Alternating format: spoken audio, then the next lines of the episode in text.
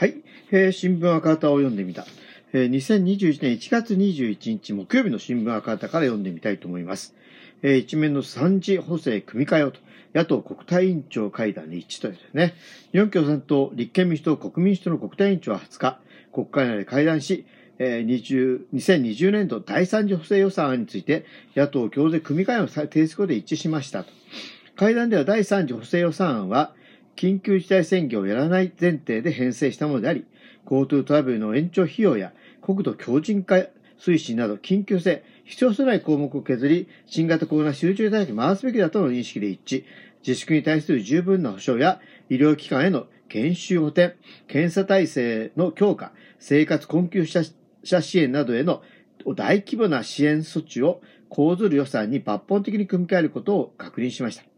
特別措置法、感染症法の改定については、懲役刑を含む刑事罰を科すことは容認できない。入院したくてもできない1万以上もの自宅待機があるのに、刑事罰を検討するなど、本末転倒だ、などの意見が出され、内閣委員会、厚生労働委員会などで参考人の意見を聞くなど、慎重かつ十分な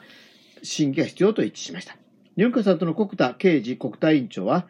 特措法改定について、野党が昨年12月に共同提出した特措法等改正案で提起した休業要請に応じた事業者への給付金の国庫負担など法的根拠を明記することなどを基本とすべきだと主張しました。また、感染症法は、ハンセン病患者への差別など、痛苦の教訓を踏まえ、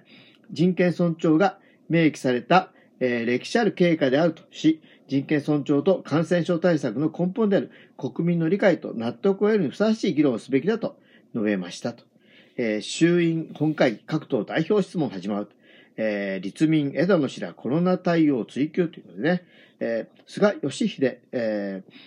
相の施政方針演説に対する各党の代表質問が20日の衆院本会議で始まりました。各党からは立憲民主党の枝野、代表、大阪誠二、衆院議員が質問に立ちました。完全に2名に合わせそうですね。枝野氏は新型コロナ対策について徹底した感染の封じ込みに取り組み、十分な給付で支える。これこそが政府が取るべき基本戦略と主張。その上で、医療機関や従事者に対する支援と病床確保、感染者の早期把握と確実な隔離、倒産、廃業を防ぐ保障や生活指導の3つのプランを示しました。病床確保について枝野氏は、コストや減収を政府が全額補填することを明確にすべきと主張。感染者の把握には PCR 検査の確実が不可欠だと述べ、エッセンシャルワーカーを対象に月2回の定期検査を公費で行うように提案しました。菅首相は具体的な検査の確率については言及しませんでした。枝野氏は第3次補正予算案の組み替えを要求。菅首相は GoTo キャンペーンの予算組み替えを行わなくても、新型コロナ感染症、防止対策に十分な予算を確保しているなどと強弁しました。大阪市はコロナ対策を進める上でも、政治への信頼が重要だと指摘し、桜を見る会の真相解明、日本学術会議会員の任命拒否の理由を明らかにするように迫りました。菅市長は適切に判断を行ってきたと述べるだけ。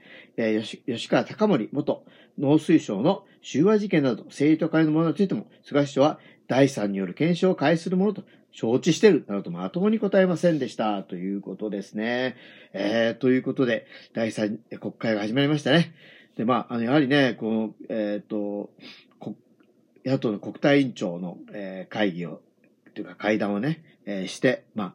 全部が一致したわけじゃないんでしょうけどね、大きな方向で一致ができたようですね。本当にほんの数年前まではですね、日本共産党を除く政治っていうのは当たり前だったっていうことを思うとですね、本当に覚醒の感があるというふうに思いますね。国民民主党がね、ちょっといろいろ揺らいでる部分もあるので、穀田さんもね、頑張って、野党共闘でやっていこうということで、頑張っておられるようですし、本当にね、野党が本気を見せればね、政権交代、可能だと思うんですよね。本当に頑張ってほしいなと、思います。ということで、新聞赤旗を読んでみたは、第3次補正、組み替えをと野党国対委員長会談で一致という、記事を読んでみました。お聞きいただきありがとうございます。